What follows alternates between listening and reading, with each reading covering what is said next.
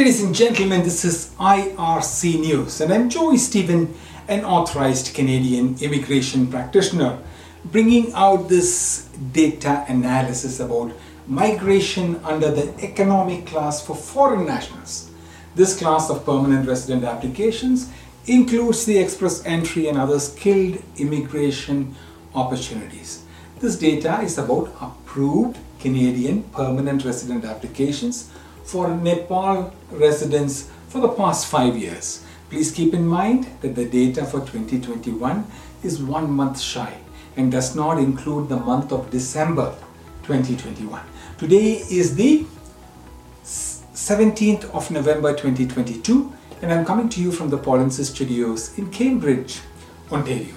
In 2017, Canada approved 518 permanent resident visas under the economic class for Nepal residents, which includes express entry and other skilled worker programs.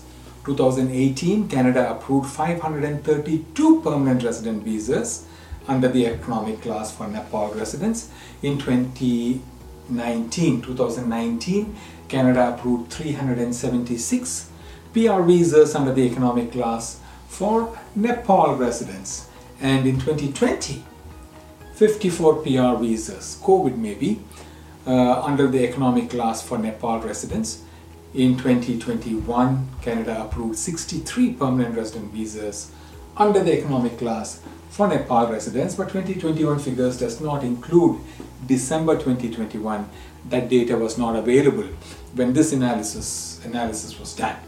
The average applicant intake in Nepal for the past five years for Canadian permanent residents under the economic class was around 310 a, year. The immigration quotas are increasing year over year and growth for Nepal's approved PR applications under the economic class has fallen backwards over the last five years when you compare it with the 2017 figures, but it is expected to grow. Please subscribe to this channel for more Canadian job opportunities and immigration data analysis. And if you want to become a Canadian permanent resident, you can learn more by attending the free online YouTube videos, the links of which are posted on my screen, polinsys.com slash p. Your Canadian authorized representative also conducts a free weekly Q&A session please follow guidance from the Canadian government about who can charge fees for Canadian immigration services. And I have provided you with a redirect link polinsys.co slash rep and this link will take you directly to the Canadian government website.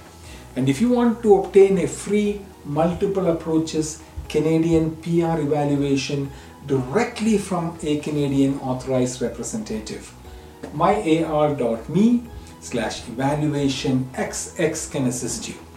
From all of us at IRC News and especially from your Polinsys team, we thank you for watching. If you like this news, please like this video. And if you want to receive notifications about more Canadian job positions, please subscribe to this channel.